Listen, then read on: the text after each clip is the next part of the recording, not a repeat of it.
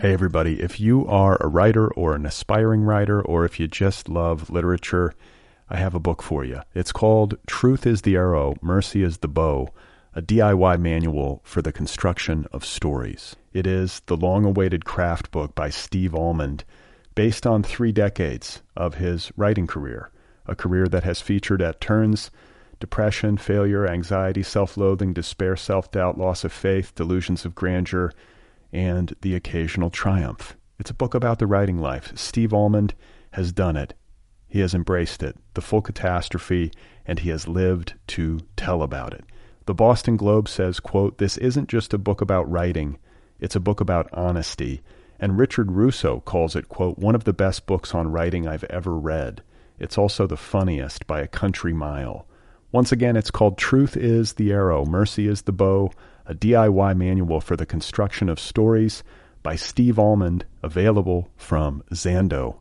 Go get your copy right now, wherever you buy books. The Other People podcast is offered freely. All episodes of this program are available free of charge, more than 500 episodes and counting. Your support makes a difference. If you like the program and you want to support it, you can go to patreon.com slash other PPL pod.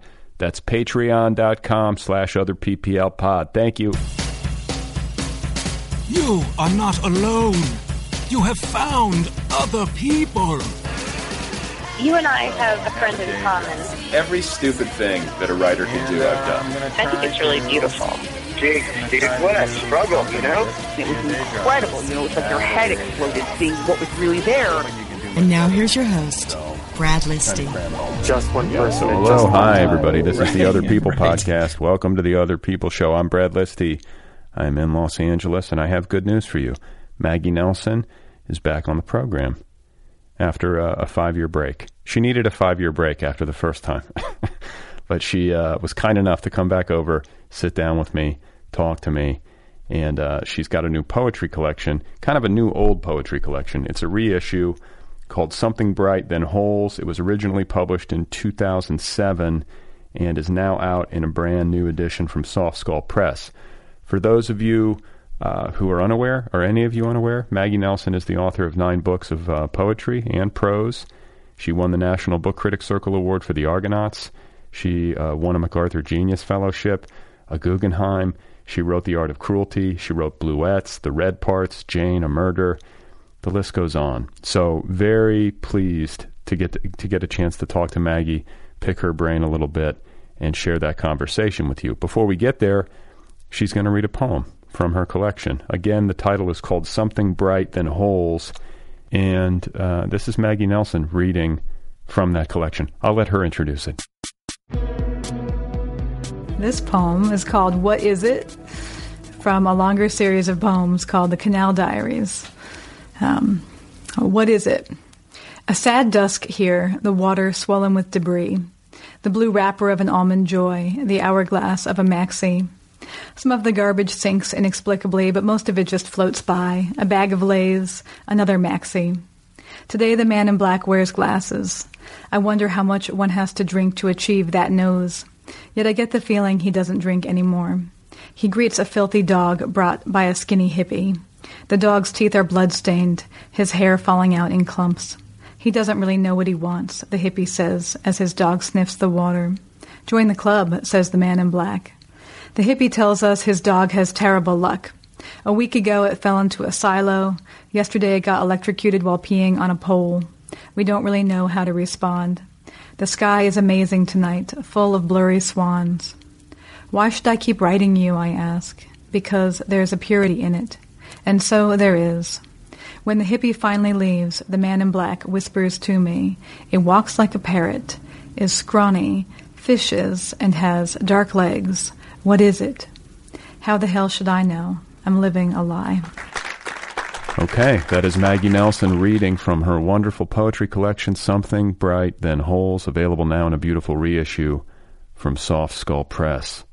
Let's get to the conversation. Right? This is Maggie Nelson. You, you can read other people's Twitter feeds if you do not do Twitter. Do you know. do that? Yeah, I read well pol- po- politics. I read all stuff all the time. but- Okay, yeah, so well, that makes sense. But you don't have to. You can look at people's Instagram too. I mean, I don't. I just don't like have accounts or participate. Yeah. But how often do you read it, like other people's Twitter? Well, I read. You know, Like the daily? deep state. I read every day. Yeah. I mean, uh, how can you not? And I feel like too. I was, you know, I have this thought pretty much every day, but it's like, how could you possibly be living through this particular moment in American history yeah. And not have some consciousness of Twitter? Yeah. Because so much of the action is on Twitter. Right, yeah, yeah. And there's this like really weird and often stressful lag between like the news that you're getting on Twitter versus Yeah. where the mainstream media is. Exactly, yeah. And Twitter's like way out in front. Exactly. Yeah. And so, so you know that. I do know that. Okay. I mean, I don't know it as well as some people probably know it, in so, insofar as it's not fed to me. But I feel like if I want to know, like, what's happening at the Manafort trial or something, I know who's in there or whatever. You mean, I know who's. Like, I, I mean, I, can, I know who to go to, but I Right. have to go to. I have to choose to go look and see what they say. Okay. Not. Um. I don't have like a feed. I guess was what you call it. And there's like, a, is there any chance at all we could see Maggie Nelson on Twitter at some point? Would you ever break down now that you have this phone? Would you ever just be like, "Fuck it, I'm going in"? No, I don't know what you. I, I have. I have. I have zero. You have so much to say, but I you save it for your nothing- books. I have nothing I can imagine saying. Like nothing. It's never. I can't even imagine anything. I just can't imagine a single sentence. I just bet you. I bet you would be good at it. I'm not trying to. I'm not trying to talk you into it. I'm just saying. I think you. I mean, I think it's interesting actually because I mean I've written about this a little bit, but I do think that um, uh, if you're somebody who writes autobiographically, or who some people think, you know, a lot of questions I get in interviews like, how do you feel about exposing all of your personal life, which I don't feel like I do. So, but I feel like, it, you know, I've always been a, you know, I've always been really interested in autobiography, and you know, I wrote when I was a teenager, my undergraduate thesis was on confession and literature. I mean, I've always been really interested in it, but I think it's very fascinating to to note how kind of um, old school, and in some ways, I feel about. You know, this sounds really cheesy, and I know that Twitter's an art, blah blah, but about like making kind of aesthetic objects or products uh, versus kind of the slow dribble. You know, the slow dribble doesn't, and it's not very interested in it. you know. I think that's wiser. It's a deeper dive to work on a book, and I think that when you're feeding people Twitter, I mean, some of some people are really good at quipping. Yeah, yeah, and that can be enjoyable, but it's still kind of fast food, like the fast food, slow food thing. Yeah, I mean, I'm just kind of a, I mean, most of my critical writing, and maybe even otherwise too, but I think I'm kind of plagued by the whole, you know, seeing this side and seeing that side and seeing this side and, and I'm very, the thing I hate most about writing is it's kind of, not the, ho- I don't hate it the most, but like, you know, Roland Barthes said like writing, you know, language asserts, you know, so like everything you say asserts. And so I always feel like I try and get into my writing a kind of like a kind of merry-go-round of assertion and like trying to, you know, kind of keep undercutting, you know, like Wittgenstein's whole like tearing the,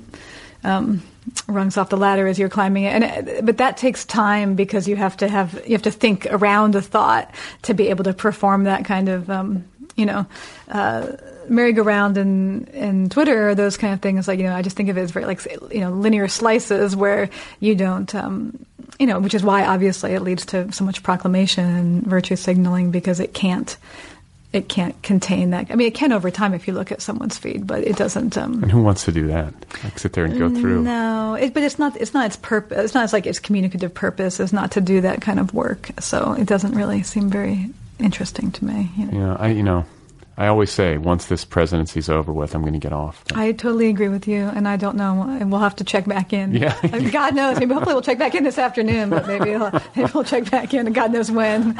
I know. Well, I want to start um, talking to you about uh, this idea of care. Uh huh. Like I like this as a theme. Uh-huh. I like this as an idea Yeah, yeah, in yeah. life, and it's something that I don't think I've had uh, an explicit conversation Mm-hmm, about. And it appears in your poetry collection, um, which, by the way, and I know you probably get asked this a lot. It's a reissue, That's correct. Yeah. and so you're having this work that you did a decade ago be rolled back out into the world. And I'm sure you've had to revisit the book and revisit the person that you were a decade or you know a decade or more ago when it was Yeah. written. Like, what's that Yeah. like? Is it? Are you comfortable with it? Oh yeah, it's fun. I mean, it's mostly fun for me because of the genre. Because uh, it's the last poetry book I did, so it feels like kind of a whole other. Uh, it, it feels like a I don't know, a freer self or something like the poetry itself that I haven't been for, and I'm like cogitate so much for everything, you know. Yeah. But um, no, I mean it's been lovely, and I and I think that, you know, I don't um, I don't I don't feel strong disavowals of earlier selves really, or, or anything like that. So Not neurotic. no, I mean no, I mean that. because even as I say that about Twitter, and I'm kind of making fun of that whole dribbling thing. I mean, I definitely came up in a poetry world that was the you know what people call like the Frank O'Hara. I do this, I do that. School of New York talking, talk poetry, really, and um, and which was, I mean, I, I, funny that you talk about caring because it it, I mean, I wrote about this a lot in a book I wrote about the New York School. There was a lot of dialectic or whatever between like not caring and caring, you know, caring kind of greatly about some things and really not caring about others vis-a-vis literature, um, but, but also other things. So I think that the, the kind of not caring about your past selves, um, is, uh, you know, kind of a, a certain kind of non-preciousness about who you've been is, seems wise to me I- yeah. or what you've written, you know. Yeah, just let it go. It's a snapshot. But I think there's also in the book and along these same lines, like this idea of caring for others, Yeah. caring for the world, like uh, compassion, you Yeah. know, like these kinds of uh, ideas. And it, it moved me just because it, it had this like simplifying or crystallizing Mm-hmm, effect where you can get, or I can at least get lost in the weeds when it comes to morality and what should I Mm-hmm. Yeah, be yeah, doing with my life Yeah. and am I doing this right? Should I do this? Should I do that? Yeah. But then it's like, you know, what about just caring about the people Right. in your immediate sphere, Yeah. trying to be good Yeah. to them, trying to Yeah. take good care of them. Yeah. Um, we were talking before I came on, like I have a son with health challenges, Yeah. so there's a lot of care in that. Yeah, yeah, yeah, yeah. And like that, that that's a noble thing to be doing with time. So Absolutely, I don't know. I just I, I appreciated Yeah. Mm-hmm, like the hospital section in particular, where you're with your friend who had the accident. Yeah. Maybe you could summarize like Yeah, that yeah, section yeah. of the book for listeners Sure, who haven't yeah, read. Yeah, yeah. You know, this poetry book, Something Bright Then Holes, has three sections, and the first is called The Canal Diaries, and the last is called Something Bright Then Holes. But the middle is called the, I don't know what it's called. I think it's just called The Hospital for Special Care. Or, Or at Halo Over the Hospital. That was a long poem in there called A Halo Over the Hospital. Yeah. And um, yeah, I mean, my friend Christina Crosby, who you should also have on, should she be able to come out here uh, in her wheelchair and whatnot. But um, but I've you know she's been a long time muse of mine. She appears in many many of my books, and she just wrote a book called A Body Undone, a living on after great pain about her accident, which is a really terrific book and um, really an amazing book. And anyway, so uh, she appears in Bluets, and she appears, and this is the first book I think where I wrote these poems about her right after her accident. Um, and then I write about her in the Argonauts, but I don't write. She had a bicycle accident. That's correct, yeah. So she was riding her bike one minute, healthy, Yeah, and then flipped the bike, paralyzed. exactly, yeah. Um, and um, I think the week of her 50th birthday. Um, yeah, so the poems in there, uh, I was living nearby and um, started doing regular shifts at the hospital, and she was in obviously intensive care, and then at the pla- a place called the Hospital for Special Care for some time. And I mean, I think what's interesting about care and those poems and other things I've written too is that.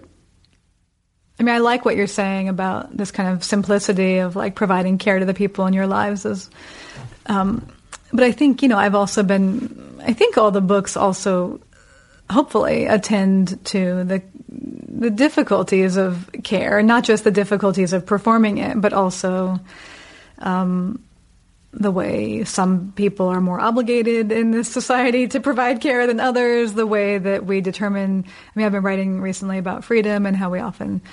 Uh, it's kind of a tradition of determining freedom as not having to care about other people's feelings or bodies or whatever. And so I think, and, and, and freedom is, you know, not, I'm not saying that kind of freedom is the best kind of freedom, but I don't think it can be entirely dismissed of like what, you know, the, so I think that I'm, the poems in there, as much as I felt like I was doing something that felt like I needed to do both for her and for me by being there for her and by helping in her the care of her first year or two when she got home from the hospital. Um, you know, when someone, I mean, she writes about this in her book, but when someone's, and I don't know what your son's situation is exactly, but when someone's rendered into what she calls, you know, total care, which is what she needed for quite some time when you really can't do anything for yourself, um, you know, the, the, the, the the need often great outs, more outstrips what can be provided by any you know by any single person or few people even. And I think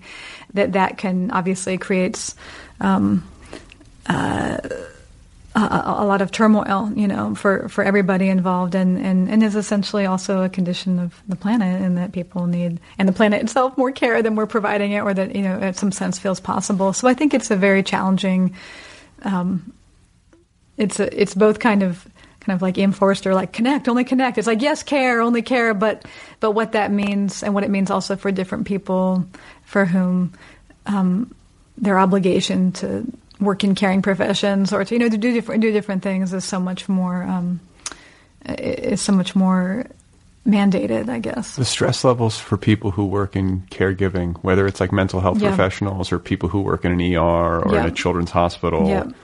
Yeah. I cannot imagine like what kind of like rewiring or what kind of hardwiring you have to have in Yeah. order to go in day Yeah. in and day out Yeah. Yeah. and bear witness to all that. Yeah. I mean, not to mention that, as we know, I mean, the caring professions are notoriously underpaid and undervalued. So you also have people who are, I mean, and Christina writes about this in her book.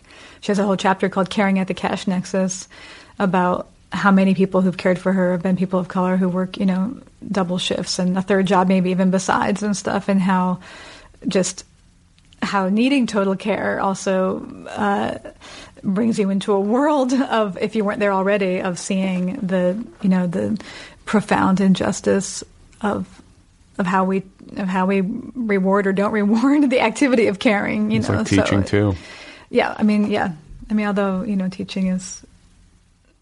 Yeah, to what extent teaching is caring is complicated. I mean, that's the other thing is that I mean, I've noticed a lot of Buddhist books sprinkled around your house, and I mean, I'm, I'm also very interested in like, I mean, I wrote about this in the Art of Cruelty because the care thing I think kind of started coming out in that book where by I got very interested in this kind of notion of like, um, you know, different virtues having kind of near and far enemies, and that like, you know, there's compassion, but there's also idiot compassion, and like, how do we tell the difference? And there's certainly kinds of forms of, you know, ways that we can talk ourselves into caring that are probably protectionism or, you know, being patronizing or, you know, all kinds of things. And so it's very, it's also very difficult to know what's the care. It sucks when you know- fail at caring. exactly. I'm just really trying to care. I'm no, sorry. Absolutely. I mean, well, how often do we think that? You know, Yeah. I mean, how often do we say to our children, like, you know, I don't let him watch TV, and he yells at me, "I'm the worst mother ever." And I say, "I'm, ca- I'm actually caring for you," and he's like, "No, you're not." I actually just, I actually explained idiot compassion the other day, and I said, "Giving you all the candy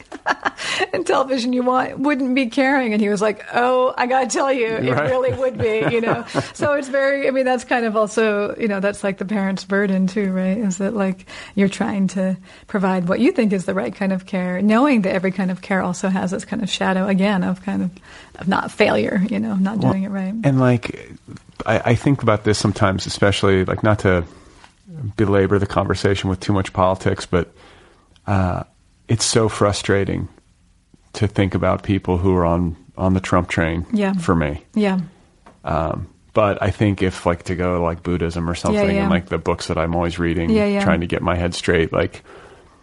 Uh, I think they're they're telling me that I I should love those people.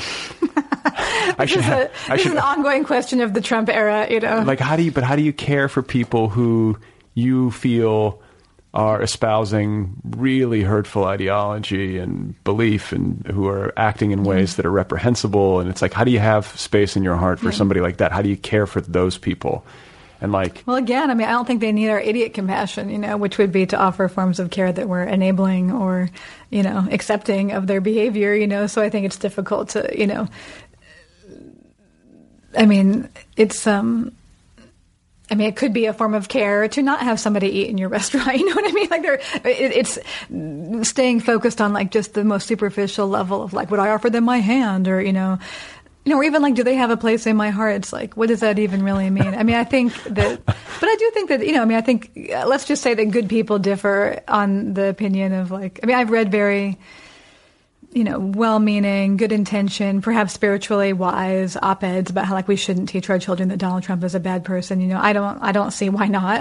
Honestly, I mean, if, he, if he's not, if he's not, I don't know who is. And so, and I also feel like when one doesn't have to ultra demonize, but one has to also, um, you know, I, I feel like again, like my the kind of I don't want to per- perform an idiot compassion, and you know, to my to my kids, and like, you know, I want them to know what behavior we consider to be, you know, ethical and what kind we don't, you know. Right. So Yeah, it's hard. It's, it's I mean, I've, I, don't, I try not to talk about it too much. yeah, I just feel like less is more. If she Yeah. asks about it, I answer. Right. They, my daughter knows where I stand. I mean, I, she's heard me grumbling, but like, Yeah. I'm not sitting Yeah. down being like, "Have you read the deep state Twitter today?" I know. I mean, but you know, it's very like. I mean, it's very. I mean, in some ways, even though they don't know very much, kids' questions have a way of really laying bare. I mean, you know, my son was asking me the other day, you know, why I was sure we weren't going to be separated. You know, the way that he'd heard Trump was separating families, and you know, and as I kept giving him different reassurances, which all felt to me terrible because they rely on this, you know, mirage of citizenship. You know, and he was saying, "Well, how do you know he won't come and take our passports?" And I was like, you know, I was like, you know, at a certain point, I was like, "You got me, man." I was like, "I don't know what's You- coming," you know, like I really don't. But like, you know, his, you know, I feel like I have to address the fact that you know they feel they, they you know, that they're they're wise. They know to be nervous. You know, Yeah, yeah. They talk to each So, other. they do, You know, yeah. there's like playground chat. yeah, no. Um, but we taught you mentioned Buddhism, and I, I it brought to mind uh, something I had meant to ask you about, and that is that I was reading one of these uh, books by Mark Epstein, I think. Oh, yeah. and you blurbed it, That's true. and I was like, "Wow, Maggie Nelson's blurbing a Buddhism book. Like, Yeah, yeah. what's the connection?" Uh, you know, Mark, I think I'm trying to remember.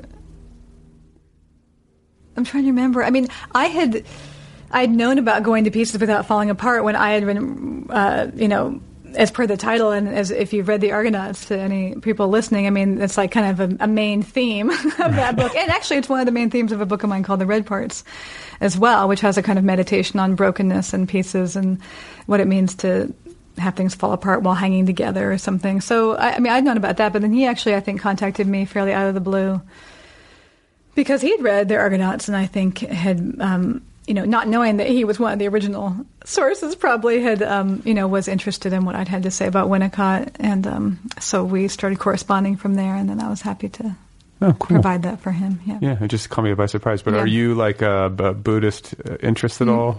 I mean, I'm interested, but I'm not. A, I'm, a, I'm a. I'm a. You know. Atheist? Well, yeah. I mean, I'm not a. I, I, I haven't like taken vows or anything, I don't. You know. You know. So I'm, you know. So I'm. A, I'm a, I was going to say layperson, but I think layperson is even too exalted for my. But you know, I mean, I think it's um. I think that kind of like you said when you said you were trying to get your head on straight. I feel like, um, you know, many conundrums, intellectual or otherwise, that I have difficult time with, um, are often very solved to me uh, by consulting the Buddhist books on my shelves and not some of the others. So I consider it both, you know, spiritual, for lack of a better word, but also really intellectual Logical. assistance. You know, Yeah, I'm the same way. I Yeah. mean, I, I was like, I never know what to call myself. I guess if I had to call myself something, I'd call myself Buddhist. But Yeah. I've I've never. I mean, I've been to one retreat. right? Yeah, I, I don't go to a temple. yeah, I don't have a guru. Yeah. I wish I had a guru. right. It'd be so nice, like a real Yeah. good, like a real Yeah. true master. Yeah. just teach me how to do I know this. it's funny. I was just I won't talk about it too much because I haven't. But I was I was actually spending the yesterday writing about the the uh, Me Too movement comes to Shambhala Buddhism phenomenon. So all that's been really fascinating to me as Wait, well. you- what, tell me. What am I, do I know about this? I don't know. Just Google the New York Times. Um, uh, the Sakyong, who's the current Shambhala Buddhism, you know, Person. person. Yeah. Patriarch or- Having a yeah. Uh, he just resigned. Oh. Um, and there's a kind of a whole. Yeah, whole I was just you know. if we're going to be sharing, I was just writing about like the first like yoga teacher that I ever went to. Uh-huh. Random. Like I was like Yeah. doing yoga a lot when I was in my early 20s. And uh, you sort of get hooked. Yeah. It's like pot Totally. without Yeah, yeah. paranoia. Yeah, you know? yeah. and uh, he wound up years later, like moving out of state, setting Mm-hmm. up a studio uh, in another state, and then I googled him like out of the blue. Yeah, I was like, yeah, "Wonder what he's up to." Yeah, yeah. Arrested for sexually assaulting Really? students during class. Wow. Convicted and jailed. Really? Wow, that must have been quite a class. Yeah. Yeah. But I mean, like that's during not, that's class. Not, that's not a normal adjustment. I don't know no. what but I mean, it was just like, yeah. I, I, like the, the Yeah. truth is that I wasn't like Yeah. totally surprised. Yeah. But it's always a little bit That's like, funny. I was just reading the other day about how some yoga classes were providing like little cards that you could put on your mat that said no adjustments, No. please, whatever, if you didn't want to be touched. Yeah, I like you know, I like an adjustment, but I no one ever wants to touch me because I'm all sweaty and disgusting. No, I mean it's all. I mean the reason why you know I don't you know again I don't want to go into it too much because I haven't quite sorted out you know I don't, I don't know enough about all of it. But you know I think it's I think it's I think it's all quite fascinating insofar as uh, if you have especially a I mean I'm not denying that there aren't obviously power dynamics with Buddhist teachers, but if you have a ideology that's so much based on kind of thinking and finding out things for yourself, the question of kind of um, you know how much one needs to be warned or protected against you know teachers that might hit on you or something is I mean I think it's interesting you know I think it's interesting and I don't think as a feminist it's clear at all where one should stand on such matters you know Yeah. No, and then there's like the whole like Bikram thing, which is like ultra creepy. right yeah yeah This stuff any anywhere that there's a hierarchy, especially when Yeah. people are you know, you're dealing in feelings and emotions Yeah. and people's toughest yeah stuff. yeah You know, there's going to be opportunities for predators. Yeah. And- I mean, you know, I was, you know, I went to high school in the Haight Ashbury, and you know, I feel like my formative years were spent, you know, yeah, I, I- I learned very young that that you know the hippies were not my friends. the guy hippies lining the street saying, you know, why don't you smile, sunshine? That they were not. Yeah. they were not the key to my. Uh, I had a friend. My liberation. I had a friend I went to high school with who like went full hippie, and I was I was Midwest, Yeah. so like the hippie thing didn't even get to Right. where where we lived until like Yeah, I was in high school. Yeah. There's like a very slow Yeah. migration of culture, you know, in the country, and so. I remember though he was like he seemed authentic to me. He was like, "Wow, his hair's long, and Right, yeah, yeah. he has the clothes, and Yeah. he, like." And I remember we were out like getting like a sandwich or something, Yeah. and the waitress came over and he was like, "Thanks, sister." I was like, "What are you You doing?" I was Yeah, like, "What are you doing?" I know. But you know, Yeah. I never No, went um, that far. yeah, to my everlasting it's credit. A, it's a. I I was much happier to arrive in New York and get away from you know everyone in New York when I not maybe after a while as I got more uptight, but when I first got there, everyone was like, "You're really loose," and I was like, "This is great! Like I really, I really arrived." you know? and then over time, you just like start to. Yeah, I probably yeah, but now now I'm, I don't know what I am. LA is a weird place because everyone's really uptight and really loose at the same time. So yeah, what is LA? it can be both. I don't know. I don't. I can't. Been here almost twenty years. are. I can't Really? make sense Yeah. of it. I Yeah. don't. You know, I still feel confused by it. I feel like it's an unknowable place, which I kind of Yeah, like. yeah. I don't want to ever. I, don't, I think I would get bored if I was like, oh, I got this place dialed. Yeah. Like Los Angeles just feels like. uh What's the word? Um, oceanic. Yeah, yeah. It's like vast, like sea Yeah. of everything, and Yeah. you can just get lost in it. Yeah, no, it's really not a place I imagine living for as long as I live here. Me- so and now here we are. am. I know, here we are. I know, and I last saw you five years ago, and here we still are. So, know. yeah, I know. Hey, everybody. If you are a writer or an aspiring writer, or if you just love literature, I have a book for you. It's called Truth is the Arrow, Mercy is the Bow, a DIY manual for the construction of stories. It is the long awaited craft book by Steve Almond, based on three decades of his writing career, a career that has featured at turns depression, failure, anxiety, self loathing, despair, self doubt, loss of faith, delusions of grandeur, and the occasional triumph. It's a book about the writing life. Steve Almond has done it. He has embraced it, the full catastrophe, and he has lived to tell about it. The Boston Globe says, quote, This isn't just a book about writing, it's a book about honesty. And Richard Russo calls it, quote, one of the best books on writing I've ever read. It's also the funniest by a country mile. Once again, it's called Truth is the Arrow, Mercy is the Bow, a DIY manual for the construction of stories by Steve Almond, available from Zando. Go get your copy right now, wherever you buy books. Well, I want to ask you, like, speaking of gurus, uh, and like this desire to have like somebody who really knows teach me the way. Like you have benefited uh, in your, it seems like, based on your writing, from having like a lot of really great mentors. Is that true? Yeah, absolutely. You write about them. I do. and, I do. And uh, it's like Annie Yeah. Dillard. Yeah. And then, uh, forgive me, your your friend Yeah. with, who had the accident. oh, Christina Crosby. Christina that's her name. Crosby. Yeah, yeah. yeah. Um, I'm sure there have been others, Yeah. but can you Wayne talk? Koestenbaum, I love, I adore. Oh, right. Teacher of mine. Eve Sedgwick, teacher of mine. Um, well, Eileen, Eileen Myles, I read Oh, right. about a lot. We talked about. Eileen, I think, last time you were here. it's like starting, and like we did definitely talk Yeah. about San Francisco, but um, I, I'm just curious because I think some people listening out there might be like, God, I would really love to have a mentor. How do you get a mentor? like, no, because no one's ever come to me and been like, Brad, Yeah, you know I'll what? mentor. I want to mentor you. Yeah. But people want to mentor you. Well, you know, I don't know. I mean, Eileen Myles, she always says she hates the word mentor, and you know, I, I don't. It's not like a word I. I don't know that I would like self choose it per se. I think that. I think I've just always been. Um,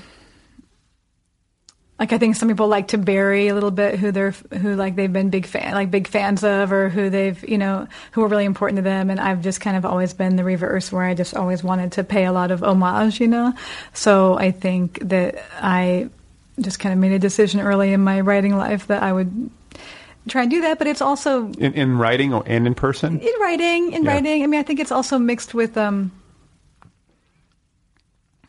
uh well it's mixed with a few things i think that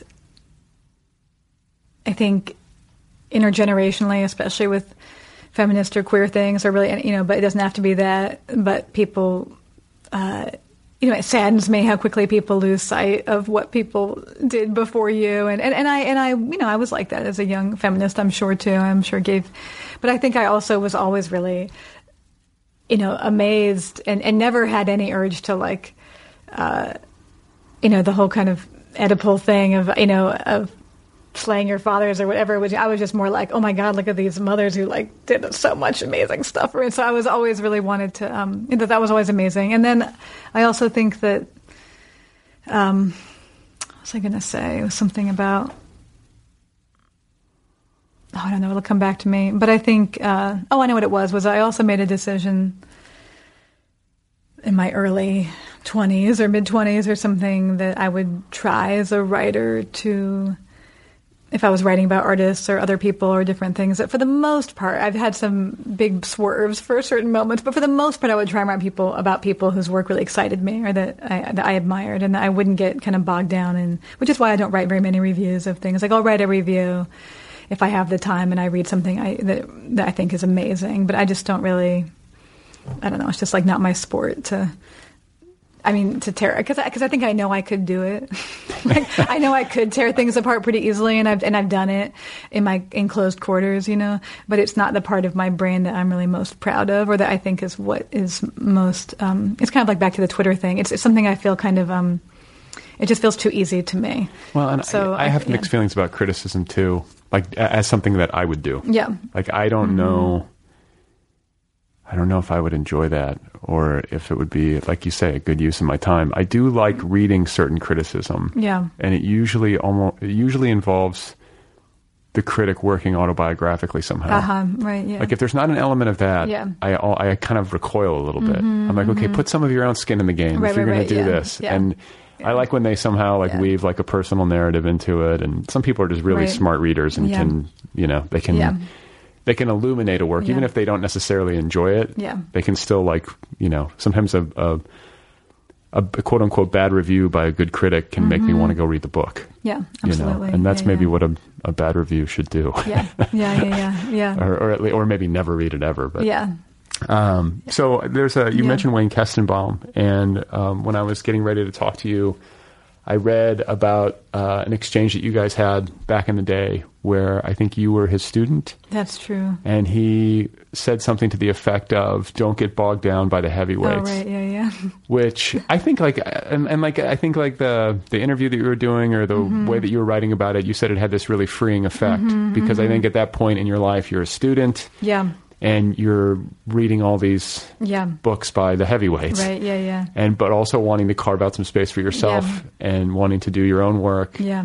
and i just want to hear you talk a little bit about that idea because i think this is a common experience for writers Yeah. who have some ambition or who want to try to punch above their weight or whatever you want. You know Yeah, what I'm saying? yeah, like, and then all of a sudden you're like, oh my god! Like, can you say it any better than this? Is there a reason for me to be here? Right, right, right, right. Yeah.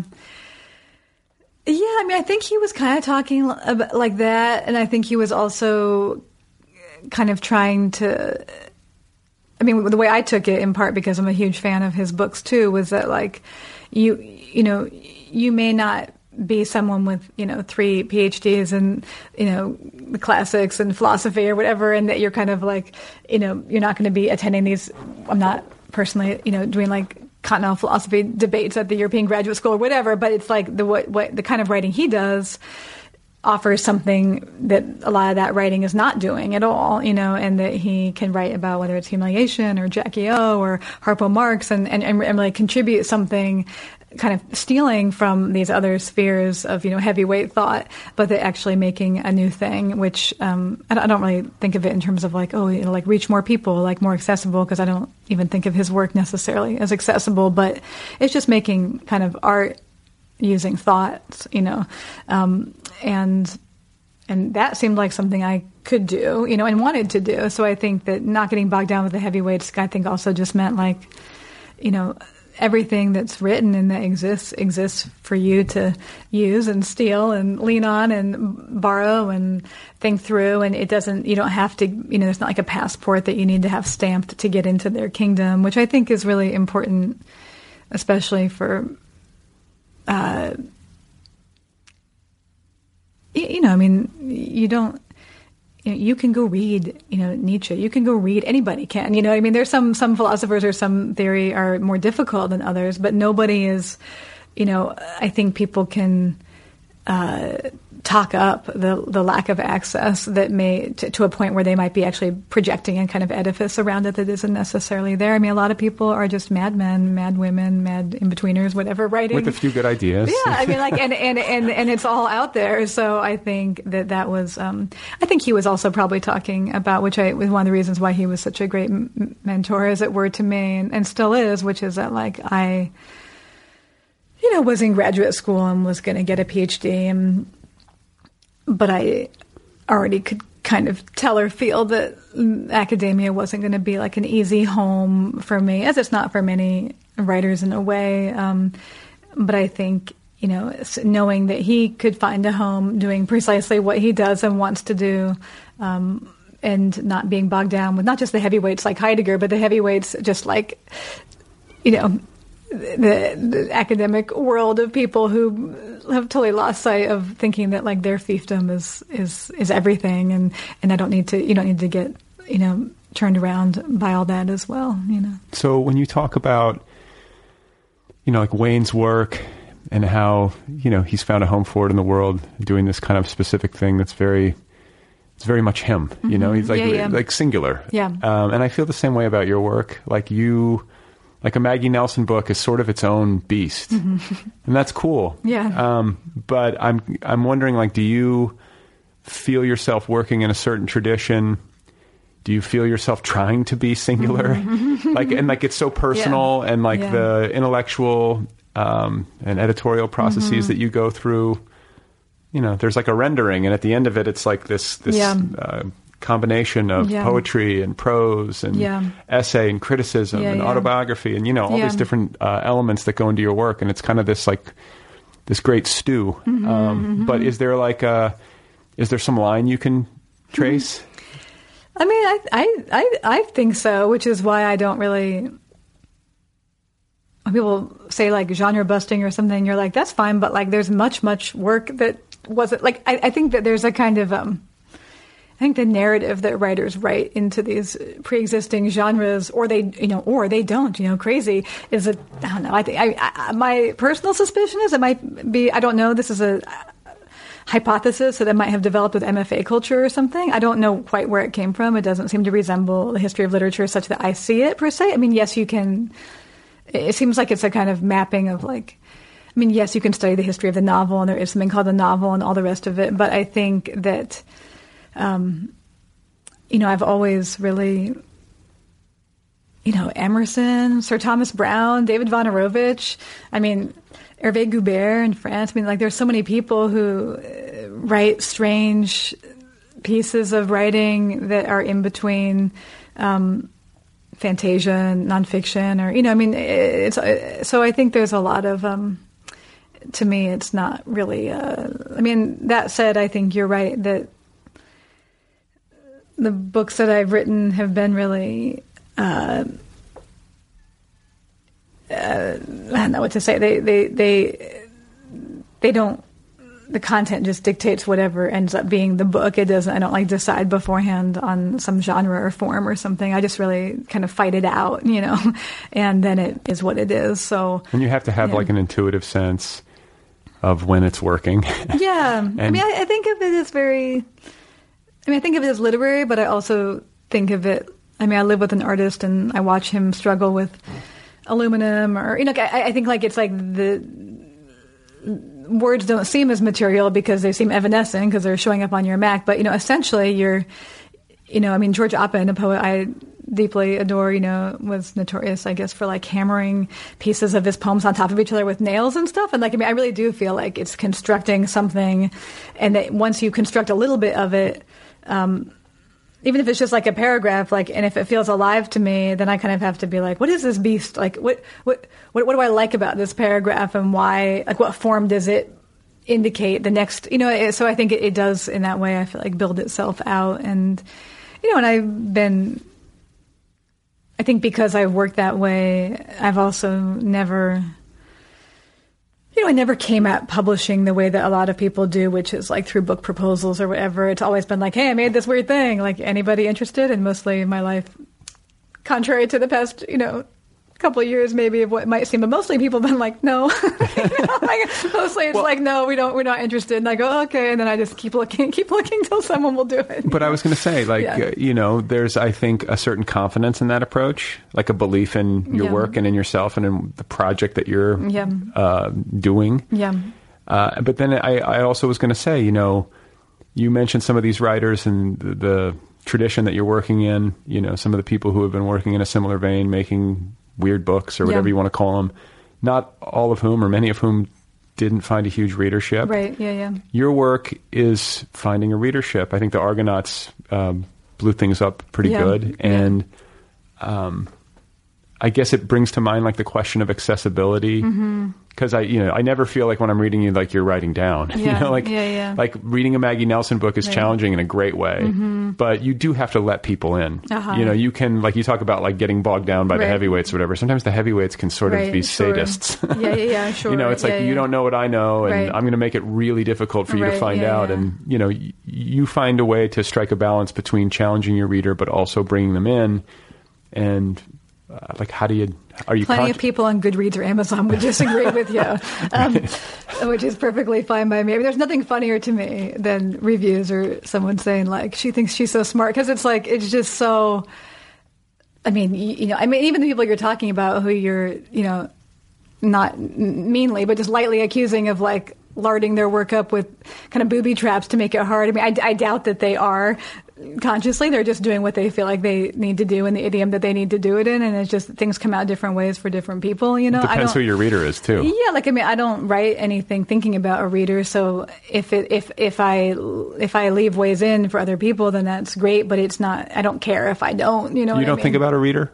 no. Like you're not you're not writing for Harry or writing to like your editor or your agent or like thinking about like nothing like that. It's just for like your own eye. Yeah.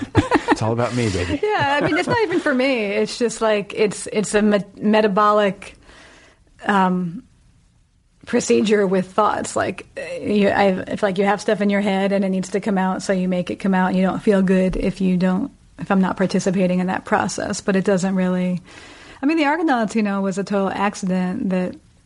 I like your phrase. What'd you say? It broke open things real good or something. Yeah. Like, I mean, that was a real accident, and I don't. I mean, it just as easily might not have happened. You know, I don't. I don't see that that was like an inevitability, or that it. Even with that book, I don't think it was. You an mean, you mean that the book was written or that the book received the receipt? Did it receive the reception that it did? I mean, Okay. I don't think it. Um, it, it just seemed to me like a, a very happy accident, you know. But I didn't. I mean, I actually don't think the book. I think it was maybe even, you know.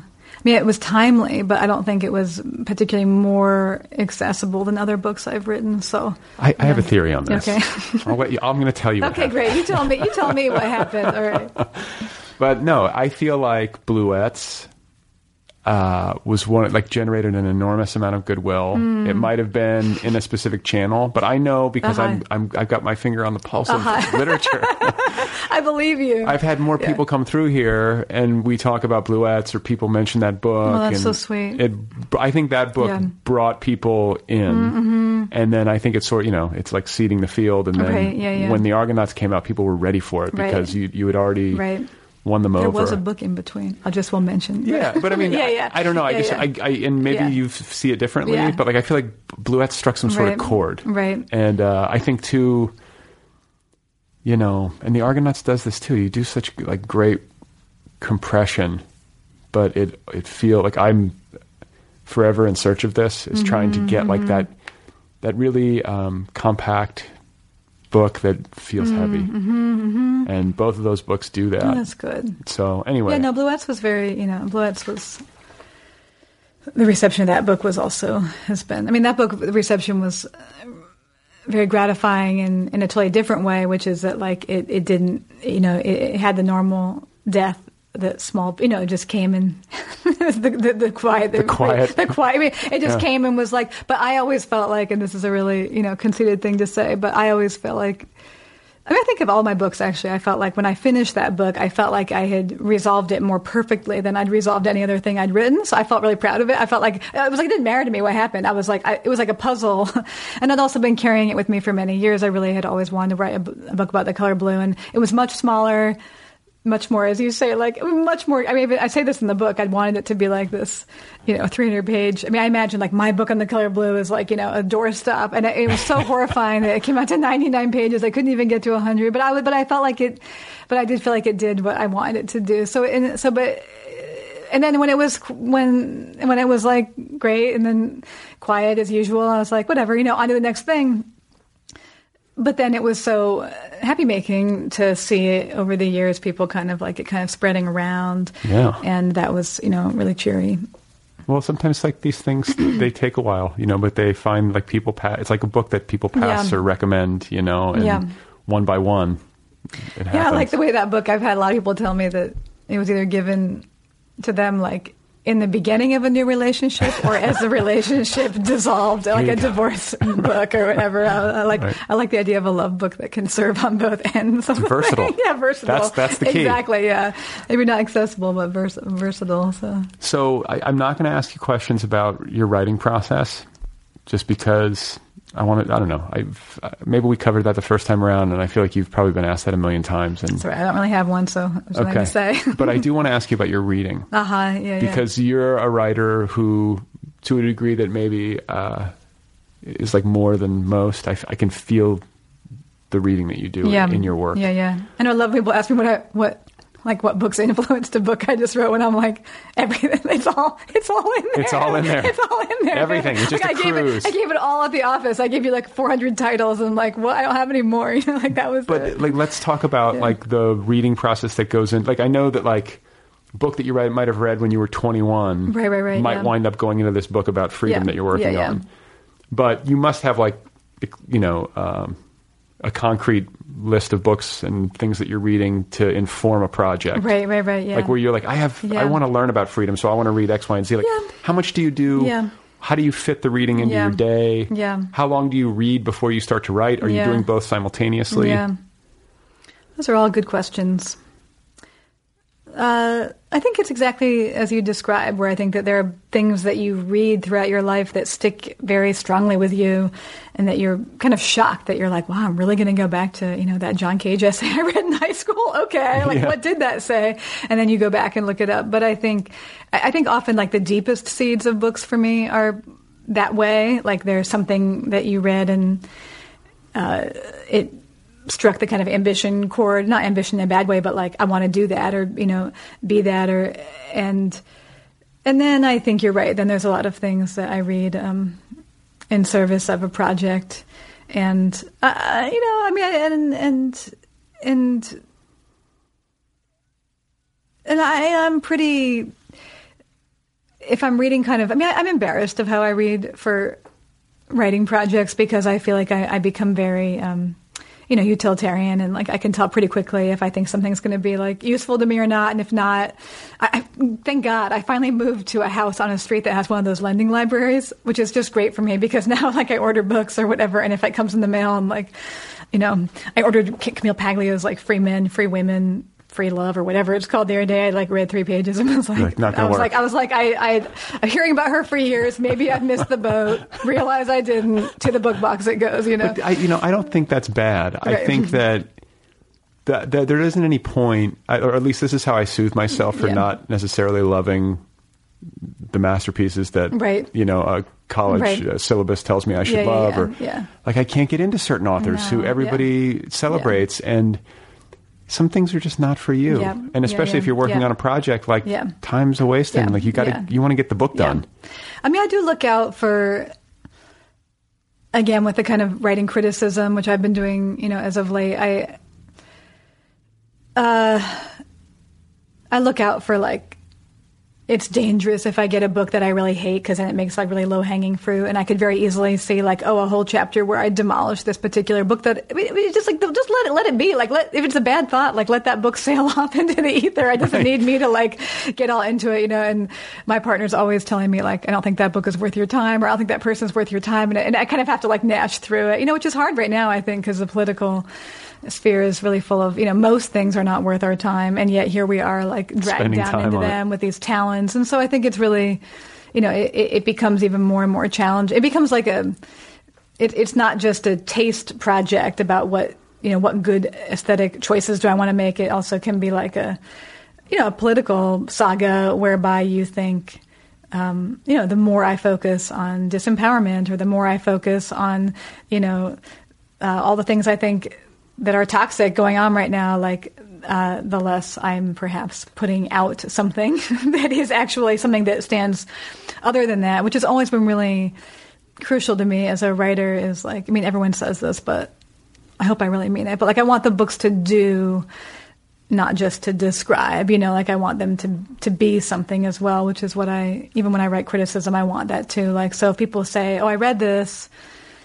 And I felt a sense of permission or a sense of freedom or you know that that's really meaningful to me because it means that it didn't just kind of give you a good argument. It like it gave you an affective feeling that something was possible where you thought it was foreclosed you know? Well, I think like like one of the aspects of your work is I was like kind of chewing on it, getting ready for our talk, and it was like, how did you know how's she doing this? Mm-hmm. and I think there's a high level of uh, intellectual rigor, but it's also very personal. Mm-hmm. And I know you said earlier, like you don't share all of yourself, but you Right, right. you pick what you what you share, and like you're one of those writers where I'm like, oh, she's going there, you know. But it makes you Right, le- yeah, it makes yeah. you lean in, and like Yeah. uh, obviously there's like uh, sexual writing, but there's also like you know frank discussion of like suicidal ideation, Right, Which sure, things that like typically, whether it's uh, sex, suicide, Mm-hmm. relationship stuff, um, self doubt, self harm, whatever it Yeah, is, yeah, yeah. I think there can be shame in writers, in people. Mm-hmm. Yeah. But when you're sitting there to write, I know this firsthand. You sometimes like retract a little bit, Yeah, and like yeah, yeah. you have the willingness to go there. Yeah. And I think that brings people in. Mm-hmm, I think that makes people emote as a reader. And then, you know, I think that stuff sort of leavens the intellectual. Is that is that fair? I? Is that so- yeah, yeah. I mean, I think, I think that it's not. I think it's totally fair. I don't. It's not a formula, you know. Like it's not like what's that song my kid listens to? A little bit of sugar makes the medicine go down, or whatever. Like it's not a. It's um. I mean, hopefully, uh, and from my end, it's more natural than that, you know. Um, and not everything I write. uh, You know, some books I mean, the books that tend to seize more people have been the more ones with more autobiography in them. Um, and if I could keep doing that, I would. But like for the moment, for example, like I feel like you know after the Argonauts, I'm, I'm kind of like okay, like that shop is a little closed for a little while. Yeah. Um, but you know, but also just as like a, um, uh, it's a, it's also a, you know, like you want to keep trying new things as a writer. So if everyone says like, "Oh, she really delivers all this feminist and queer theory," but from a personal standpoint, you kind of feel like, "Well, what el- what what what else can I do? You know, what else can I do?" So it, so you know, it roves. But I think what you're describing, um, you know, I mean, I have a lot of shame, as does everybody. I don't think anyone is ever like a shameless human being, and if they were, you know, they would not be probably a quote unquote good human being. But I do think that, you know, when you asked about like a tradition of writing, you know, most of my heroes that I've read are completely, I mean, suicidal ideation or sexually explicit writing would just be like, you know, you know, utterly par for the course or something. So I think I, you know, also my diet of what I've read and the people that I've known, you know, uh, it may, may, I have a different kind of norm. And then when I hit like, for lack of a better word, more mainstream places, people would be like, wow, this is really something or other. And I kind of have to recalibrate and be like, oh, yes, you know, But the effect for I, you, the word placenta is going to be disruptive. For like where I come from, my friends are like, you know, making placenta chips and like sitting around talking about their suicidal ideations. Like it's, it's, it's not like a, it's like a, it's a negotiation of worlds, you know. there's nothing Don't quote me. when I'm when I'm suicidally ideating. Yeah, you love placenta. I love to be eating placenta chips, just to sort of balance it out. but no, and I, I feel like I, you know the other thing I was thinking, I was like, as a reader, it makes me when people are are writing from a really honest place, um, talking about the stuff of life. That includes a lot of the stuff that we don't talk about very Yeah. much.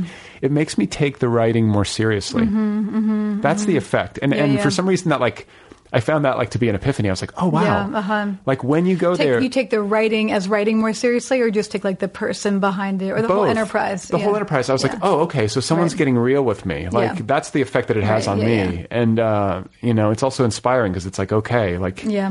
you know, I'm sure that's why you love the books that you are talking about. You Yeah, know that you're, yeah. you know, it's like I, I love when I can feel like somebody's no bullshit. Yeah, yeah, yeah, yeah. you know, yeah. because there's so much of that in the world. Yeah, and I feel like, um, you know, it obviously presents challenges, especially if you're working autobiographically, um, relationally. Mm-hmm. Sure. Yeah. Uh, yeah. I'm going to read a quote to you that made me laugh. Uh, your partner Harry said, "Being with Maggie is like Oh, right. an epileptic being married to a strobe light artist." Right, right, right, right. Yeah, yeah, So, I Yeah. mean, you know, how do you, Yeah. like, when you write a book, Yeah. uh, like the Argonauts, for example? Obviously, you probably shared that pre-publication with the people who Yeah. are most implicated, and Sure. say, "What do you think?" Like, how do you go through those processes?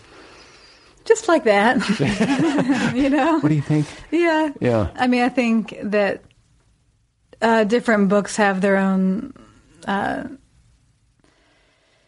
you know, I mean, you have these different tiers. You have like people who I don't talk to, but you don't want to get sued by, people that you live with intimately, and you don't want them to even be like a little bit mad at you because Yeah. that will influence like your daily life. You know, so there's kind of like a very big uh, spectrum. But I generally, um, I mean, I you know, I've I've. Uh, um, Harry, my partner, just wrote an amazing book that is going to be published. Uh, What's it so called? It, it's called My Meteorite. Okay. Uh, My Meteorite, comma. Are you in it? I am. Okay, yes, so it's like the Revenge of exactly. Harry. Yes, although you know, but I'm, he let me read it, and I took out the parts I didn't like, and you know, Yeah. and you know, and I've, you know, I've. I, I've been on lightly on both sides of this, you know, before, and I know when things, uh, you know, I've I've had cause to know how bad it does feel to be written about, and I and I think that, you know, and I feel like I don't have any regrets. I mean, occasionally I I forget my books. Like I don't really spend. You said you don't listen to your podcast. I gonna don't. say, I don't. I- I don't read. I don't read my books. You know, and like Yeah. they come out, and I'm like, that's I, whatever. I, I don't like take it down and, you know flip through it for fun. Right. So occasionally I'll take out a book and I'll be like, oh, like wow, really? I said that. You know, so I mean, I, I you know, and I I don't, but I don't have any regrets per se. But you know, I think.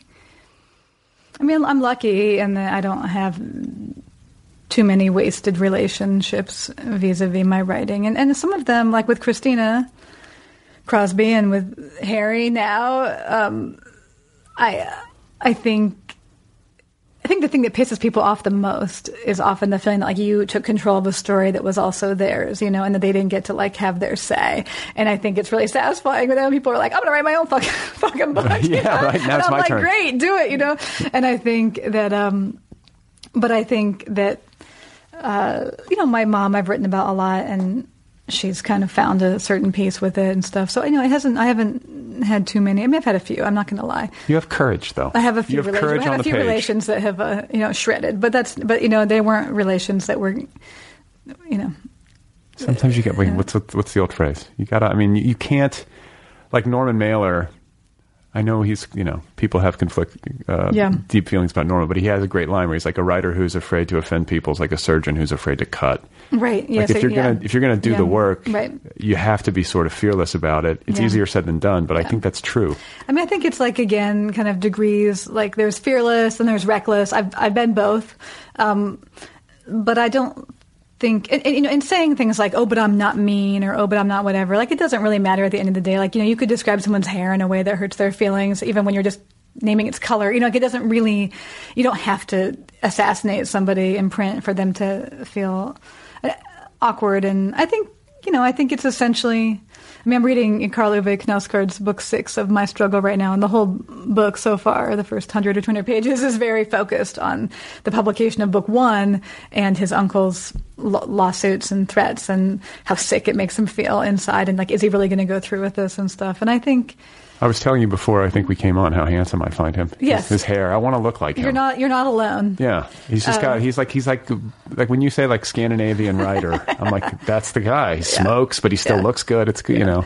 Um, Yeah, but I think it's like, you know, there's not, again, it's not like, there are all these degrees, you know, like, and, and I think at the end of the day, um, you know, I mean, I don't know if you're working on this in your Brad Dad book, but, you know, I think, you know, the most challenging thing for me this past year was probably people asking me over and over and over and over again in interviews about writing about your children, which you know is has like a huge other charge to it, and the other things ha- other other other things have, and I you know I've, and I've spent a lot of time thinking about it just because it's like a, um, you know, it's a very gendered situation. Like Norman Mailer's quote that you just said, you know, no, no one likes to imagine mothers as surgeons cutting anything, or you know what I mean. Like it's not a, um, and so I think it's. Uh, but you know, my, my my my dear friend Eula Biss, who's very wise and smart and has written a lot of great books um, that your listeners probably know. But you know, Eula, we did a panel.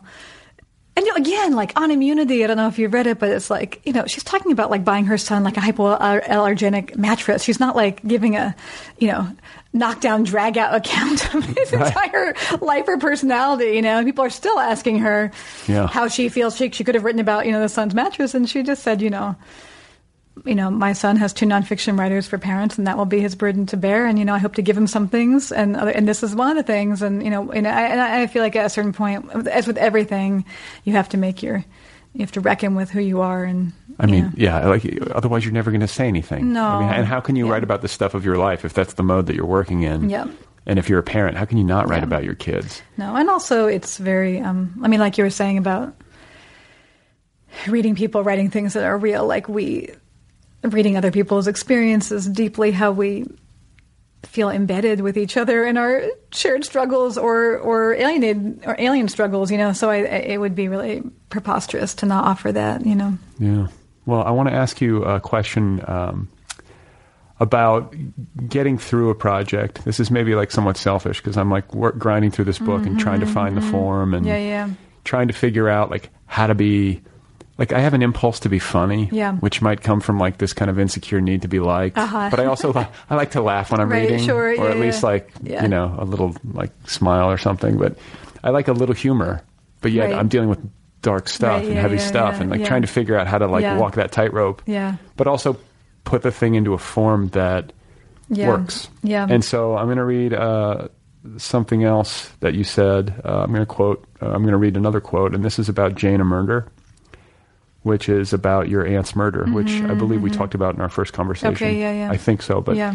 Um, your aunt, in the just so listeners who don't Yeah, have yeah. context, can you maybe describe that book quickly? Yeah, she, my aunt Jane was my mother's younger sister, and she was murdered in 1969 um, when she was a first-year law student at University of Michigan, and she took a ride from a ride board to go home for spring break, and whoever um, responded to that ad and gave her the ride um, shot and strangled her and left her in a rural cemetery, and um, it was thought to be one of seven murders in the area, um, but just in. So I wrote a book about um, its unsolved nature, and then after that book came to be published. Um, there was a DNA match with her case that was of a suspect different from the person who was in prison for um, one of the other serial murders, and that person was uh, convicted uh, in 2005, I believe, Wow. of, of her murder. So it was a very long story about which I wrote two books. But the first one, Jane, they're very different. One's like a the latter one, the red parts is a kind of courtroom prose. Um, experiment and the earlier one was a much much longer process of you know eight years of writing and collecting and it and it was I guess you call a narrative in poems or something like that. Yeah, I mean it's a it's a unique Yeah. book Yeah. in that it's like a poem Yeah. narrative, but it works, Yeah. you know. And so. Here's something you said about it. You said that book took me eight uh, Yeah. took eight years for me to make peace with the fact that I was writing it.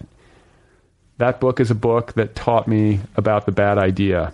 Every day, I would kind of come home from a movie or the library. And I was like, I shouldn't do it. I don't like it. It's scaring me. You have no idea how much I relate yeah, to this. yeah, And so I guess like it's like Yeah. I, I want to hear you talk about getting past that feeling because I think Yeah. a lot of writers go through that Yeah. Um, you know, it's like this. Like I always call it like it's like a wrestling match or yeah, something. Trying to like come to grips Yeah. with it, trying to see it clearly, trying to get okay with saying yeah. it. Yeah, yeah. Like how how did you get there? How do you get there? It's funny. I think I might have changed my mind about this over the years. I think that I maybe used to feel like um, uh, my bad ideas were really bad ideas because they were so kind of transgressive to my family or something violent or something kind of traumatic. Now I've come to believe, after writing many different books, that almost anything you focus on can feel like a bad idea because you can just see like all of its flaws and you know like i'm writing a book right now about freedom and it's like how dumb is that you know freedom like it's like and everybody you talk to I I'm mean, already excited about it. Oh, great. Well, but like if you talk to, you know, I mean, Wittgenstein, whom I adore, you know, had this great quote. I'm going to get it wrong, but he said something like, you know, my philosophy is very useful for people who share my problems. If you don't have my same problems, this book might not be very, very interesting to you. But like, you know, when you, one describes one's obsessions or some thing you're perseverating on, you know, most people are not going to share your exact problem, and they're going to be like. They'll offer some glib thing like, "Oh, why don't you just drop it?" or "Oh, it doesn't sound like it's so complicated to me," whatever, Right. because they're not you, right? Right. So, like, part of me realizes now that you just have to, um, you have to recognize that the feeling that just by the act of your focusing on it, like everything is going to seem not good enough. You're going to see the book that you might write that's the bad version. I mean, that to me, that's like a very strong thing. Is like there's often, and often they exist in the world. They'll be like, but they're very instructive. They're the shadow bad book. They're like they're your bad dad book that like you you're so mad at. You see at the airport, you're like, I can't believe that. You know, Yeah. I can't think of a bad example of like an airport bad dad book, but like Brad Dad. This book is not bad dad. It's Freudian. But like, so anyways, like I mean, you have this feeling like I don't want it to be this, you know, and I think that that can be very. Um, you know, so like you're kind of like bowling where you're trying to kind of like keep it, you know, like you're You know going for the strike. You don't want like the alleys are kind of like the books that you see on the side that can be, you know, what you really hope it doesn't turn out to be. I mean, if you're really worried about that, it probably really will not be one of those books. I mean, people rarely write the book that they're most frightened of writing, but I do think that you're right that like, you know, I mean, I joke in the Argonauts that like it's hard to know if a bad idea is a bad idea because it's a bad idea, or if it's a bad idea because it it it feels so, um, you know, it just feels dangerous in some way. It feels, But that can be a good know- sign. Yes, but that's the thing is it can be a good sign. It doesn't it doesn't guarantee that the book will be good, but I don't think. But I think what it indicates is that there's a feeling of risk, and I don't personally feel like that much writing. You know, people use words and you know MFA culture like risk or stakes or whatever, and like, but you know, but they're but but those are real concepts, you know, and if and if you don't feel as though there were stakes to the writing, I don't think that the reader's going to feel them either, you know. Yeah, no, I agree. I mean, and I think like I don't know if you don't seem to have like the same like neurotic need to try to like throw jokes in that I do. It's like, I mean, some, sometimes it's Yeah, appropriate. Other yeah. times it's like the subject matter serious. Like just be yeah, serious. Yeah, yeah. And well, I'm not very funny, so I don't have any like a. It's not. Many it people would wouldn't say be- that I'm not either. it's not a like any humor I ever have come by in my life is like a you know if anyone tells me something's funny or like if anybody laughs at a reading I'm always really gratified because. I mean I laugh a lot but like you know I mean I think that there's like a certain grim humor in some of my books but they're not really they're not really funny but there's I think there's a strength in that, you know. I mean, I guess like th- th- there's also You can edit your bad jokes out later. You can put them in, and because it might be that they're really doing a lot of crutch work for you in getting out the other stuff you needed to say. Yeah. So I wouldn't really. I mean, that's another thing I try and teach myself, which is hard. Any writer knows this is hard, but like, you know, eh, there may be something that I'm doing while I'm writing that I a certain sentence, sentence construction or a certain word that I keep leaning on. And as I'm doing it, I'm like, this is terrible. This is terrible. This is a terrible sentence structure. This is a terrible word. But like if you know, but if you get stuck there, then you like then I'll start thinking, okay, well, you know, sentences can be rearranged. You know, whole you know, I, I can go, we can go back, we can go back to this. But you know, it's that thing about trying to keep Momentum. keep them going forward. Yeah. So, Yeah, and it doesn't sound like. I mean, I think I was reading something about your drafting process. I told you I wasn't going to ask you about your writing process, but I think listeners are always interested yeah. to know how people do it. yeah. Um, you don't do like the big vomit draft. You're one of those people who like No, I writes and kind of edits as you go. I do, yeah. Because I, even though I'm saying that I can live with the bad sentence structure, I feel much better when I arrive back at the desk the next day, and I usually print out what I did the day before and like take it all away. Okay, You 'cause know? that's what I and then I start again with a document that doesn't have quite as many bad sentences staring at me. but you look at a hard copy. I do, yeah. Because I think one of the, the problems that I run into, because I'm the same way, Yeah. I edit as I go, but Yeah. I'm editing in Word. yeah, And so what happens is I noodle with sh- Yeah. things to death and it Yeah, becomes yeah. overwrought. yeah. So it's better to print. Right? It's all I know how to do, and I mean, I think I have a long time practice of. Um, I mean, God forbid, you're probably about as old as I am, but you know, we didn't have ye old laptops when I was. Uh, I had like a little up. Brother, a- like word processor. Yeah, yeah, I had a big desktop, whatever. But I, and I also lived in New York, so like, I mean, also for my body, which is another big thing about writing, which is you know drives me crazy, which is that, like it hurts to sit in the chair all day and I stand up. I've- I've started standing, Yeah, yeah. I mean, my body's like a mess, so it's like. Uh, Hard copy to me always meant like change of venue. You could go to the park. I could lie down on my stomach and do it. Like I can't sit. I, I can't stay at that computer. It just makes me crazy. I think there's something to be said for that. yeah, yeah. Like I was talking to a writer, and I'm forgetting who it was, but they were saying that in the editing process, same same as you, it's like a hard copy. Yeah. It's a change of venue. Yeah. But it's like a specific change of venue to like try Yeah. to read Yeah. In a place and in a posture that an ordinary reader would read it in. Exactly, and also you probably pretend like it's not mine. So I just feel like I just I just get it, and I'm like, oh, I mean, I literally like have a little game where I pull it out of the bag and I go, yeah, I just go, oh, what what's this, you know? But my pen is very, I mean. If I ever lose something, say like I edit a hard copy and then like God forbid like my computer crashes and I lost what I did. I mean, what I've noticed over the years, which is a little alarming, but like you know, my edits will be exactly the same. Like if I go do it over again, like Really? it- yeah, like it just is meant to sound a certain way, and so it's like it just. And I'm always shocked that I have, I've, yeah, like I would re-edit it the same way again. That, so that's got to it, be comforting. It is because I feel like it makes me feel like it's a platonic thing that it's going for, and also that like you have a true eye. Yes, you know what exactly. I'm saying? Like no, and I, and I edit. I mean, I, I write all over my student papers. I'm sure that they just want to kill me, but like, I just have always edited a lot by hand, and I just it's like my way of and then you go back and re-enter it in the computer Exactly, yeah. like the same day or the or- next day. yeah, whenever, yeah. Okay, and then what about Genesis? Uh-huh. Like you talk about this, um, like like I mean I, I don't know I know a little bit about um, your writing past, and I know that like Bluets, for example, was something that had sort of been incubating for years and years and Yeah. years, going back to childhood. Yeah, yeah. But um, you know, the Argonauts, Freedom, all these other books, Yeah, like the. Freedom Project, for example. Like, how do you know when you've got a book? Like, Yeah. okay, now this is what I'm going to be working on. Like, is there a, a through line that you can trace? Is there a similarity from project to project? No, I think it's just like no, they're all they're all different. But I think that, uh, I mean, I think maybe like a lot of writers, I always live in fear that when I actually express my thoughts, that it'll be very small. You know, like I said before, like the blue the blue book was very smaller, but but.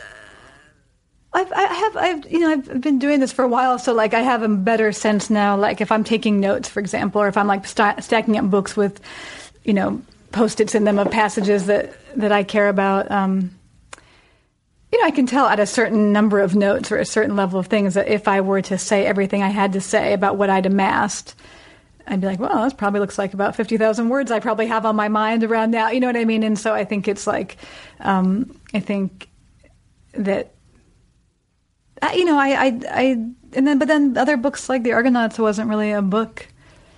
Like it was not really a book for a long time. It was kind of, uh, and I didn't really, I, I wasn't like setting out to write that book. It wasn't an explicit desire. That seems like a winning formula. What to the just not yeah. me, like in kind of accidentally Yeah, I mean, I think writing a it's book that wins the National Book Critics. Stop, yeah. no, I mean, I think, uh, it, well, it hasn't won before. I mean, it wasn't, it wasn't a winning formula for a long time. but I think that it's, um, I mean, I think, look, I mean, you know this too. Like, our minds are much more predictable and organic than we presume them to be. So, like, we have the same preoccupations. We, we, we get attracted to different webs of things and, like, um, and, and like for example in the freedom book there's a chapter about drugs and you know i've been thinking about drugs forever and reading i love teaching a class i've taught often on lit- drug literature and I'm fascinated by drugs too. Yeah, and I'm really I interested Read the, in- I just read the Michael Pollan Oh, you did? hallucinogen book, and was Oh, yeah, yeah, yeah. very fascinated by psychedelics in particular. yeah interesting All of it is is of interest to me. yeah and i'm really i've always you know like a lot of my favorite books are drug related Taipei. I mean so not that that's one of my favorite books but i've taught it in my drug literature class and stuff but i guess the point is is that like um you know, I, be, I began to realize that part of my interest in drugs was because drugs represent this certain, um, uh, like it became interesting to me about why people always think of these books, whether it's on the road or whatever, you know, these drug books as like uh, icons of freedom, when in fact, you know, the experience of drugs is often really one of enslavement. I mean, addiction is no, it's not a, it's not, it's, you know, it's not. So this kind of, you know, William Burroughs was always trying to tell people,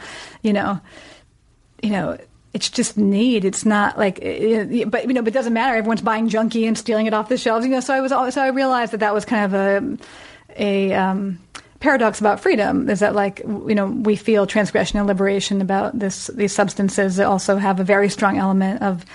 I mean, like all the good heroin books, for example, will usually talk about heroin as a relieving of the burden of how to structure a life. Like you know what you're doing, you're getting hot, you're getting dope. Like that's it, it structures your whole day, and then you know, and then it's very, you know, you're counting hours. I mean, it's like, you know, it, so it provides a lot of grid, whereas we think of it as like, woohoo, you know, Right. but it's not really, you know. So, so I, so all I'm trying to say is that like, I might recognize that that whole area of interest of mine is a subset of a greater interest of mine in this freedom thing. So it's like, um, I've just noticed that a lot in my time that like, our, my, my, your brain is more, um, like my interest to me might seem very far and wide. Like, geez, like like the Argonauts was like, oh, I have all this writing about you know homonormativity, you know, and then I have all this writing about like the first year of taking care of an infant.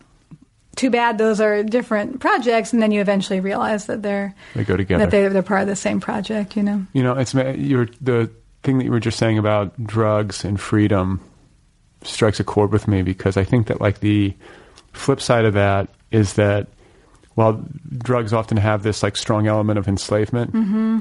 uh, discipline often contains within it like a lot of freedom. Like Mm-hmm. Yeah, I've been yeah, trying to get up super super early Yeah. for you know the you're not, you're not doing that like sleep thing where like you go to bed twice. no. No, okay. no, but I don't sleep as Yeah. much. Like this is Yeah. the thing. Like I don't drink wine in the evening. Like I used to. I used to have like Mm-hmm. Yeah. a couple glasses of wine. And uh, then for a while, I got like I felt guilty and Buddhist Uh-huh, about it, uh-huh. and I was like, I'm defiling. You know, Yeah, yeah. it wasn't that bad, but I was just like, why do I? Why do I do this? Why do I watch like the news and drink Yeah, wine every night by myself? Like. I'm not even with anybody. Right, Like my wife's putting our daughter down, and I'm like, you know. So I got I got wa- you know wobbly about it, but then like I stopped doing it. It was no problem. Mm-hmm. I'm not an addictive, uh, thank goodness. But uh, I then was like, well, I want to try to get up super early so I can Mm-hmm. have time to myself um, without feeling like I'm ditching out on the Right. kids. You know, how, Yeah, you know yeah. how that feeling as a parent where you're like, I need some me time, Yeah. but like your kid needs you and your wife or your spouse or whatever, you know. And so I found that it's actually like way less stressful for Yeah. me. My life feels less Yeah, stressful yeah. when I have that with discipline. I feel freer. sure. Yeah, yeah, yeah. So that's kind of a weird like epiphany that I had. Maybe I should have had it a long time ago, but I'm like, oh wow, like Yeah. I might like have to live a little bit more austere, Yeah. um, austerely, but it's actually freeing me up.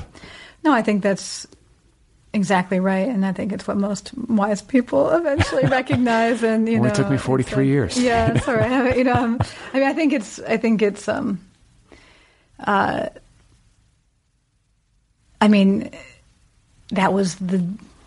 I mean, all, all those surrealist games are the same lesson, you know, as like in terms of having to also like, you know, trick yourself into, you know, whether it's psychoanalysis or hypnosis or surrealist games. It's like you know, the unconscious is not not. I mean, not that we're all going for the unconscious or that you're going for that early in the morning, but you know, we don't we don't just slip into these states. I mean, I mean, it's it's very it's heartening to me to remember that. Um, I mean, this is again back to how we started with like the Twitter thing. Like, why, why, why would why would we imagine that like the first level of our consciousness or like your you know like your your wine news thing like why, why would we imagine that that was going to produce the most interesting thoughts or something like you know you've got to you have to you got to try harder yeah, this isn't working for me. This uh, MSNBC and you know Pinot Noir. yeah it sounds pretty good right now I do the MSNBC without Pinot Noir I don't know how. Yeah, exactly. How do you possibly watch that stuff without like something? But yeah um, I, you know, I say that into in the interest of transparency, like I have lately, just very recently, Yeah. just to kind of like, like I, I, I'm trying to shake myself out of being too self conscious Yeah. creatively, and I want to free myself. Yeah. Speaking of freedom, yeah yeah yeah yeah um, yeah I have been like microdosing cannabis Yeah, yeah. and combining it with strong coffee. interesting how's it going I- Like I find it yeah. helpful. what's a what, what's a microdose of cannabis like less than two milligrams of an Okay, edible, yeah. but like it's a little wonky because like those Right. things are not precise, Right, yeah, and I live in fear because like the thing about me is like I don't want to get high, Right, yeah, but yet I want to yeah. eat cannabis. I'm like I'm yeah, like yeah, yeah, I'm a yeah. nightmare for these Yeah. people at the dispensary. That's there. it, right yeah yeah right yeah I'm, I- I'm like I just I want like a little little tiny Yeah. something and then some caffeine and I you know I got that from um, Right. Jonathan Ames. interesting I was talking to him on the show and he's Yeah. like sometimes you know I just like get over the yeah the worries or the self consciousness or whatever it is. Yeah. He's like I just get ca- really caffeinated and a little baked. yeah And I was like, well, maybe I should. And then microdosing with psychedelics has become Yeah, this whole yeah. thing that I'm fascinated by, but have not done yet. Yeah. There's like the Ayelet Waldman book, and yeah Michael yeah, yeah, Pollan talks yeah. about it. where do they get their psychedelics that's the thing. Like, I'm too lazy to go source this stuff. I'm also like, I don't want to get like in Right, trouble. But uh, if somebody like were to come over, like if you were like, oh, I've got like, I would take one right now just to You like would, try it. yeah, I don't want to hallucinate. right But like, I feel, I feel like the evidence is compelling enough to give it a shot. Yeah, yeah, yeah, And yeah. maybe it could knock away some of these like, you know, cobwebs and worries in my brain or something. that sounds great I look forward to the report no, I guess yeah. that this is a, a way to bring yeah. it back to you. Is like you don't do anything like that. Like you write clear as a we're going bell. to talk about my drug use on your podcast. There's a whole other. Well, I'm no, curious though, because you, you're interested Yeah. in drugs, but like yeah, most people, I mean, myself included, like Yeah. 99% of the time in my writing life, I've been totally sober. Right, I don't yeah, think yeah. it's writing fucked up doesn't work. Right. No, I mean, yeah, no, I quit drinking in, uh, I don't know, 2006, I guess. Oh, so okay. I have, so I'm, you know, uh, so I'm a sober person, uh, but, but I'm, I'm very interested in, I mean, I'm also interested in writing, like, there's a great book that I use in that drug chapter quite a bit by Marcus Boon. Um, and he makes the point, which is very interesting, and you probably would cotton to if you're interested in the psychedelics. But that you know, each each each genre of drug really has created its own literary canon, and that you really can't compare narcotic literature with psychedelic literature, with you know, alcohol literature. I mean, they're, they're they are very different, and if you get kind of keyed into that, you really do. Um, you know, talking about drug literature does become really um, kind of silly, and I think so. That chapter probably focuses most on narcotic literature, which I think to my mind, has produced some of the more interesting work. You know, some kinds of literature. I mean, you know, obviously, amphetamines produced a lot of work as well. But in terms of like, um, So narcotic, you mean like heroin, pills, Mm-hmm. yeah, cocaine? No, that would be a, a stimulant. Oh, stimulant. Yeah. So narcotic. Okay, I don't know my categories as well as I should. Opiates. I mean, I think that it's very. Um, I mean, he even has a chapter on anesthetics because anesthetics in the 19th century were like, um, you know, a thing. You know. Yeah. Um, so I think it's. I don't know. So, I'm, so I'm, I'm interested in all of it, and I'm interested in how people write and how they, um, you know, yeah, Navigate. yeah. What yeah. about uh? What about this book? How far are you? Like, like, are you getting close to being manuscript? Yeah, yeah, I think so. Yeah, but you know, it's really, it's, it's, it's. Um, How long is it? It's 34 pages. It's about I don't know. I've written about 320 pages, Okay. so it was kind of long That's for long, me. Yeah, but I think a lot of it's really bad. So I'm gonna go back and I got to go back. I, I haven't looked back. I like finish. I've been finishing chapters and just sealing them off on the computer and not looking back. So I've got to. I have to. I haven't, I haven't yet looked back, and a lot has changed since I started the book. Um, I mean, basically, you know, you know, a day doesn't go by when autocracy is not like the main issue on the news, you know, whereas that was, you know, Trump wasn't even running when I began the project, you know. Yeah. So, I mean, I don't think that the book is outdated in that way. I think in some ways it actually has to struggle with being less timely because some of the currents that I'm talking about are not this kind of classic current of like, uh, like basically I'm talking about a lot of kinds of freedom which are not necessarily what we would think of as political freedom. So I think in that way, the conversation right now is very, very heavy in what political freedom looks like and what tyranny looks like and the rise of autocracy, all of which I'm very interested in. Um, but that's kind of more of a shadow subject to some of the issues in the book, you know. Well, I think it's like uh, an exciting thought to have such a good writer and such a good thinker taking apart a concept or a word that we all think we know the meaning of. Right. Yeah. Yeah. I love that. Right. Because yeah. it's like success. Uh-huh. That's another way. right. Yeah. what the yeah. hell does that mean? Right. You yeah, know, yeah. like that's yeah. worthy of a book and uh, or many books. And so I'm very eager uh, to see what you come up with. Thank you and, very much. And I'm very excited to have a chance to sit down with you again. I know my listeners are going to be excited to hear from you, so I appreciate you making the time. Thank you. My pleasure, Brad. Thank you. Okay, Maggie Nelson right there. What do you think? Her poetry collection is called Something Bright Then Holes. It's available from Soft Skull Press. Just read all of her books. Make yourself a smarter, better person. Maggie Nelson, Something Bright Then Holes. She doesn't have a website, I don't think. She's not on social. You're just going to have to read her books. That's where it is. That's where things are. But really great to see her again and get a chance to pick her brain. She's one of our best. So if you would like to write to me, if you have something to say about this show, the address is letters at otherppl.com. Don't forget that this show has an app. It's free. It's the Other People app. Get it wherever you get your apps. If you want to support the program, patreon.com slash otherpplpod. Thank you to Kill Rock Stars, as always, and the band Stereo Total for the theme song music. Thanks to Cigarette Royalty for the interstitial music. I'm recording this in the morning.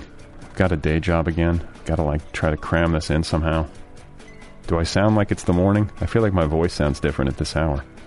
I feel like I have more gravitas or something. It's just it's just fatigue. Do not be mistaken. It's just being up since uh, before dawn. Having like weird conversations with my wife at like 4:30 in the morning by the light of our phones. That's how we roll. It's really healthy. It's good for you. I drank a pot of uh, yerba mate. I also had a uh, matcha latte. I've ingested incredible quantities of caffeinated liquid in an effort to jumpstart my day. I also went for a hike. I get a lot done before 7:30 a.m. It's just how it is, you know, right now at this stage of life. I don't know why I'm telling you all this. Uh, I'll be back again soon, next week with another writer. I might be back even sooner. I'm thinking I might drop a Sunday episode if I can swing it. But I don't hold me to that.